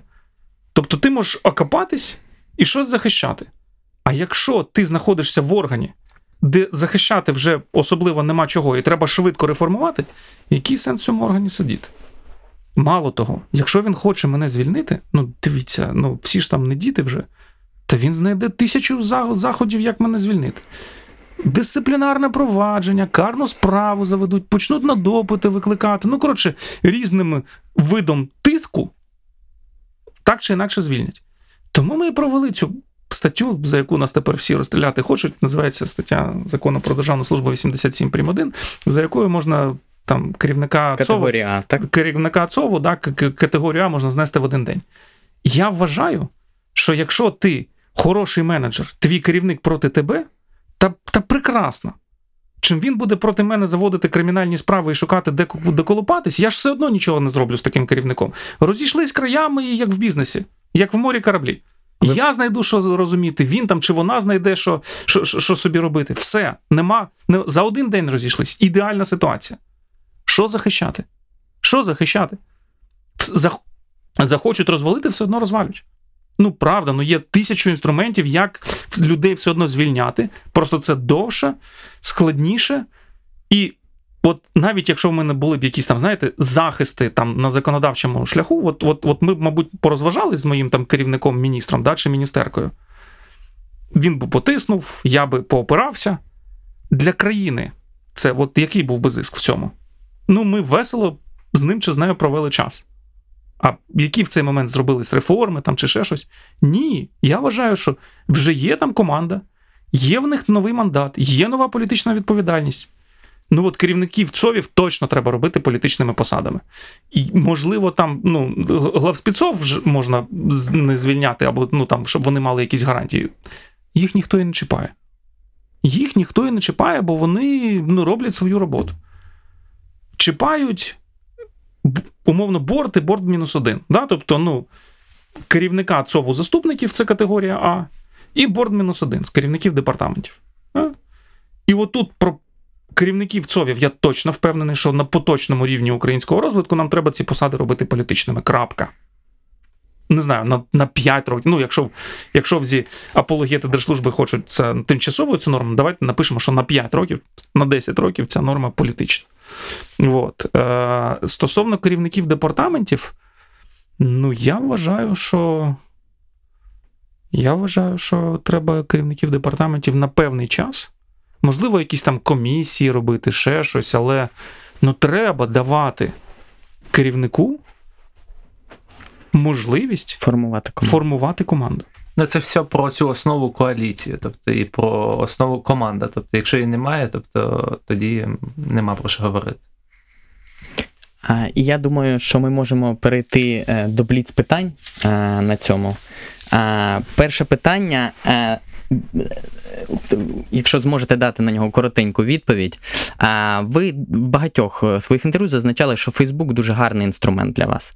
Якби ваша Фейсбук-сторінка потрапила в руки іншій людині, вона б могла запостити будь-який пост, який би найбільше ви б не хотіли, щоб там був меседж? Котики. Ну, щось дуже примітивне.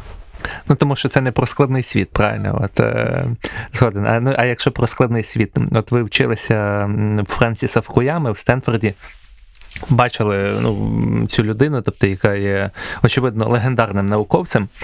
Е, от, що ви в нього побачили? Чогось такого особливого, що його робить таким великим. Тому що, да, ну, очевидно, що він там багато начитав, багато написав. Е, от, але от що для вас було тою особливістю Френсіса, що ви побачили, да, це людина складна, людина велика, і що його відрізняє від інших? Ви собі не уявляєте, наскільки це е, скромно в побуті. Ну, він реально на моторолері, на такому невеличкому їздить. А, скромна в побуті, дуже привітна і гідна людина, на яку просто хочеться орієнтуватись. Ну, то це людина, якщо вона захоче з кимось поговорити, я думаю, що ну, Френк може поговорити з будь-якою людиною в цьому світі.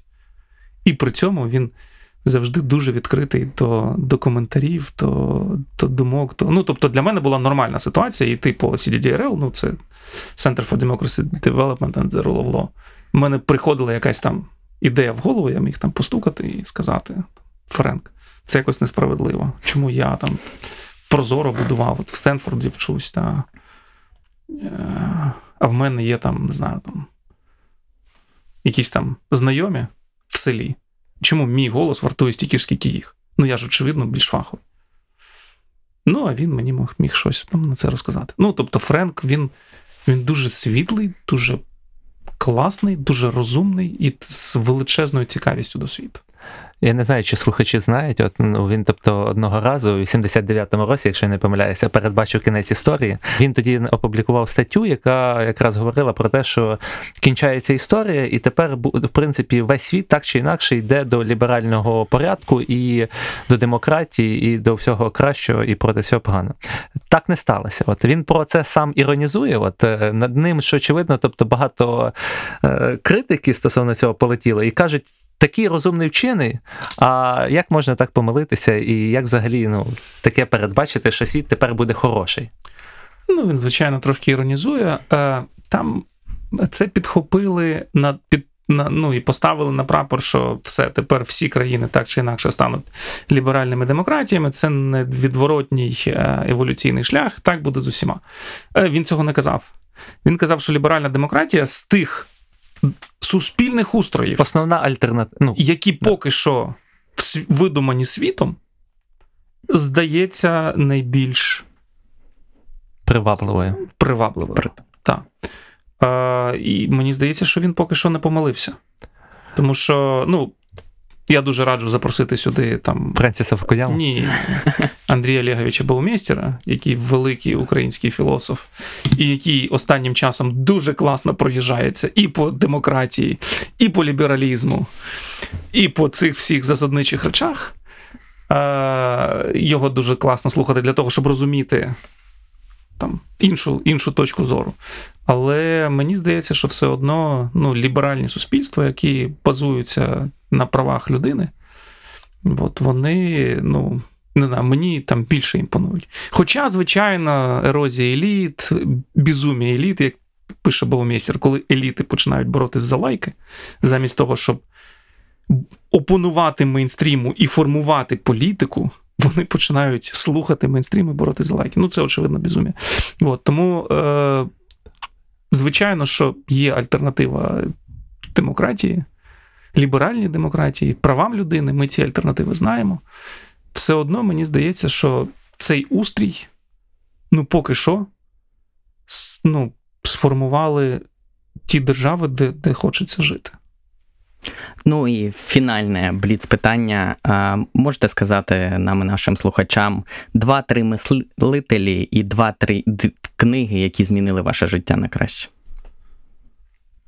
І очевидно, що цих книжок безліч, Да, і якщо безліч, від, звичайно, відкривати але- світ, Вам, вам крім Фукуями та Крім Фукуями, ми вже поговорили дуже детально. Дивіться, ну з останнього, е, ну, на мене сильно вплану- вплинув Баумейстер. Взагалі, я якось дуже пізно відкрив для себе філософію. Е, І це, мені здається, величезна проблема радянської освіти, бо як це вчили будувати ракети? Вчили фізиці, хімії, математиці, а філософії, ну, типу, думати і розуміти світ. Нащо тобі думати і розуміти? Партія подумає, все зрозуміє, все тобі розкаже. Не треба нікому думати. Хочеш сильно подумати, подумаєш на калимі. От. Тому цьому плані ми трошки недалекі. а з філософів тоді кого? Кого ви так е, Ой, вам слухайте, зараз відразу декілька think camp ів, які розбирають там Платона Арістотеля, і мені здається, що на, на, на людське життя абсолютно вистачить не те, що Платона, там не знаю, а держави. Чи, чи, чи взяти просто не знаю, міф про печеру і розбирати. Е, якщо от е, з останніх книжок достатньо яскравих я прочитав потік. е, Міхай Чіксент-Міхай. Е, Це справді хороша, хороша праця про природу щастя. Ну, тобто, починаючи від Арістотеля, людина реально розбирає оцей емоційний стан, да, коли, ви, коли ви знаходитесь. Її, до речі, я намагаюся її купити в українській. е, Ну, нема тиражу, ні в кого немає. Її, здається, клуб земельного дозвілля видавав. Е, Про фактологію я сказав нашого формату. Е, Класна книжка, реально класна. Мене прям зачи... Там прямо на. Я навіть зробив тест. Я, до речі, в НАЗК зробив букросінг. Е, Постійно купляю туди книжки. І в мене є рубрика Книга тижня. Мені здається, що багато працівників вважає, що я якийсь божевільний. Чи в мене якась є редакція, яка це пише. От я кожного тижня раджу, раджу якусь книжку, яку я сам читав, яка є в нашому букросінгу, яка там на мене якось вплинула. Е, Проблема в тому, що ви хочете щось, що на мене вплинуло останнім часом і достатньо складне. А я б навпаки, якщо ви цікавитесь читанням і хочете з чогось починати, я працював би з чогось, ну, починав би з чогось суперпростого, яке, ну, з якихось там класних метафор. От Валєра справді добре написав різнобарний менеджмент да, про спіральну динаміку. Е, В цьому дусі мені дуже подобається Адізес е, з його теорією менеджменту, як, як, дуже простого ідеального керівника, так і життєвого циклу корпорації.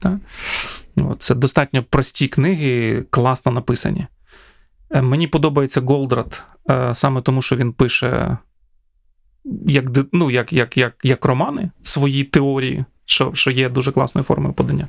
Тобто, рахуючи, що в нас читання книжок перестає бути популярним. Про книжки програють в Фейсбуку, їх читають все менше. Тут я вже думаю про те, як зацікавити людей, щоб вони почали чогось прочитати, по- по- по- по- почали чого читати. Якщо ви відразу дасте їм, не знаю,